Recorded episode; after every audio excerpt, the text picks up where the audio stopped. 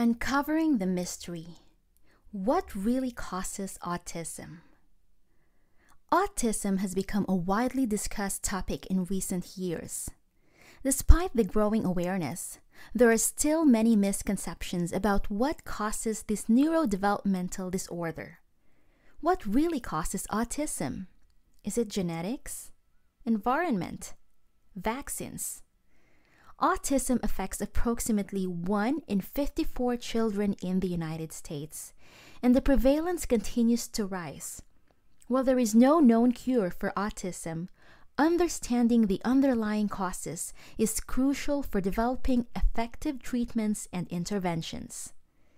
The questions of what causes autism is a complex one, and there is no simple answer. However, researchers have made significant strides in understanding the various factors that may contribute to the development of autism. In this video, we will explore some of the leading theories and evidence surrounding the causes of autism. What really causes autism? The link between EMF exposure and autism development is explored in Sullivan and Herbert's research. This interview was recorded at the ACIM convention in Orlando, Florida, in November 2018. Although there were concerns about its controversial topic at the time, we have decided to release the video now, five years later, due to changes in the landscape and the importance of the topic in light of COVID. I conducted an interview with Peter Sullivan and Dr. Martha Herbert, both experts on autism and dirty electricity, who collaborated on the Autism Revolution whole body strategies for making life all it can be. In our discussion, we explored the toxic factors that contribute to the development of autism, with a particular focus on electromagnetic frequencies, EMFs, and dirty electricity. Sullivan's journey. Sullivan has experienced electromagnetic hypersensitivity, which drove him to research the topic and become knowledgeable about it. In the 1990s, he worked as a software engineer in Silicon Valley and was interested in personal technology. The speaker studied at Stanford. They focus on human computer interactions, they worked in different roles of various companies, including troubleshooting in Silicon Valley and engineering and software design. They also worked at well known companies like Netflix. During the early 20, 2000s, the individual began to experience various health issues such as fatigue and food allergies, and notice developmental delays in their children. It was later discovered that they had toxic levels of mercury in their system. In 2005, the speaker decided to take time off work to prioritize their family's health and well being. They were able to dedicate more time and energy to researching various topics of interest. My doctor, Dr. Raj Patel, was integrative and discussed topics such as candida, overgrowth, and mercury. He helped us get back on track. The kids improved over time, but I did not, even after detoxing. In fact, my condition worsened. I reached a weight of 131 pounds. I developed sensitivity to electricity. My mind believed that technology was safe and tested, but my body reacted as if something was amiss. I found myself discarding cell phones and feeling uneasy around transformers. After learning about dirty electricity, he took measures to reduce his exposure and regained weight and improved his health within a few months. He now shares information about the dangers of EMFs and dirty electricity and how to address electromagnetic hypersensitivity. The goal is to share credible information, establish credibility in the field, and prevent people from suffering. He has designed a tent that is free of EMF and brings it along with him when attending seminars and conferences that are held in areas with high EMF exposure, In addition, he has provided funding for Herbert's research. Herbert's story In 2009, I met Herbert at the Cure Autism Now event. Now Autism Speaks. Herbert's two children had autism symptoms when they were young and have since fully recovered. Initially, she focused on non invasive screening for toxic metals, particularly mercury toxicity. Herbert pursued a career in medicine after obtaining a PhD in History of Consciousness from the University of California, Santa Cruz. She specialized in pediatric neurology and became involved in autism research after inheriting MRI scans from the first study conducted on autistic children in 1989. Herbert was among the first to use brain imaging to identify white matter abnormalities in autism, challenging the traditional belief that behavior is solely controlled by the cortex. She had a holistic approach to patient care and was already seeing patients at the time. Only a small number of patients had the rare neurogenetic diseases that I was trained for in pedi- pediatric neurology. Most presented with common issues like diarrhea, eczema, and sleep disturbances. It felt more like primary care in neuropsychiatry, and this is how I began adopting a whole body approach. In 1999, I came to the realization that the conditions my patients were experiencing could be linked to their environment. Through further research, I discovered that taking a symptoms a systems biology approach was necessary to address these conditions. The application of systems biology to autism. Systems biology views biology as an interconnected web. Any change to one part of the web affects the rest. In traditional science, individual components are studied in isolation. This is the basis of clinical research. Herbert explains that they are searching for clear indications of disease, though the conditions they are studying are often complicated with various symptoms, some more predominant than others. In the early stages of investigating autism as a systemic issue, he focused on language disorders and developmental language issues. Upon closer observation, these individuals exhibit signs of impaired con- coordination, indicating a breakdown in the brain's precision and fine tuning. After conducting research, I came across an informative article discussing the networks within the brain that are affected by psychiatric disorders, including autism, schizophrenia, and depression. The hubs of these networks have a high frequency gamma frequency, which is driven by cells with high energy demand and centered mitochondria.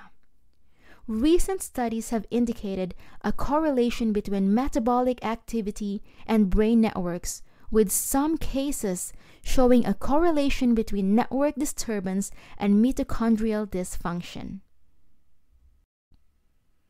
The Transcend Research Program Herbert has established a brain research initiative at Harvard named Transcend 2 Treatment, Research, and Neuroscience Evaluation of Neurodevelopmental Disorders. The program employs MRI, magnetoencephalography, MEG, and electroencephalogram, EEG techniques. MEG gauges the magnetic activity of the brain while EEG measures the electrical activity. According to Herbert, electrical and magnetic activity are measured differently but relate to the same thing. Her hypothesis is that autism is caused by environmental factors instead of being present at birth. To conduct research on the topic, the study began by observing babies throughout their prenatal and postnatal development. Biosamples were collected from the mothers during pregnancy and after birth, and continued until the mother ceased nursing. Additionally, EEG and autonomic data were collected using wristbands to analyze the progression of autism in the observed children. Our findings have multiple interpretations, and we are in the process of publishing them. Our research involved EEG data from infant at 2 weeks old, which predict, predicted their outcome at 13 months. Autism is something that can be developed, not necessarily something one is born with. It's like having an excited and irritated brain. Early environment plays a big role in making someone more predisposed to autism. A whole body wellness approach may help to reduce the risk of autism.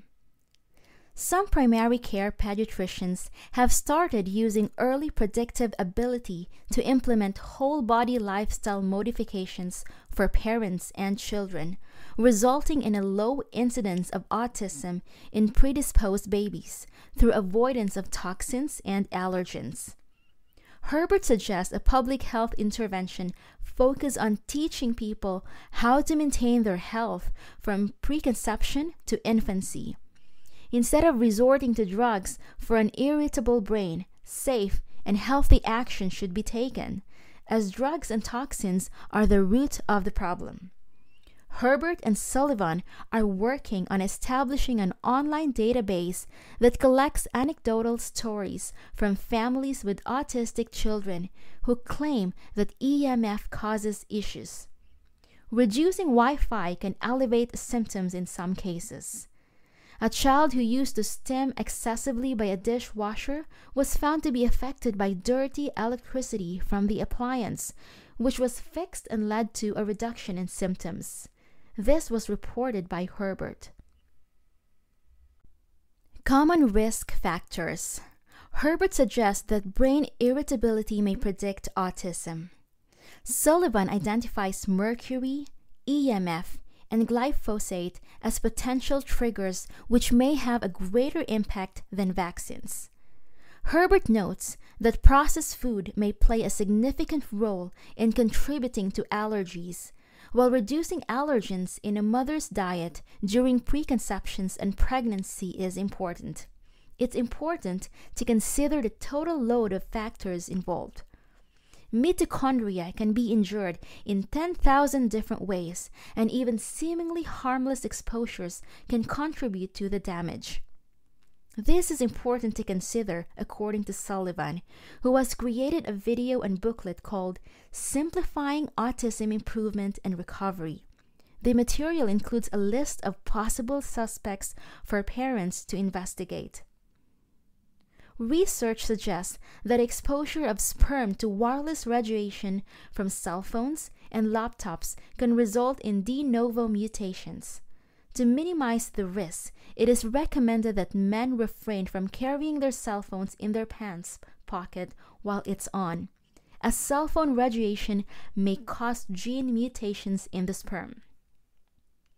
If carrying the cell phone in the pocket is necessary, it is advisable to turn it off or switch to airplane mode.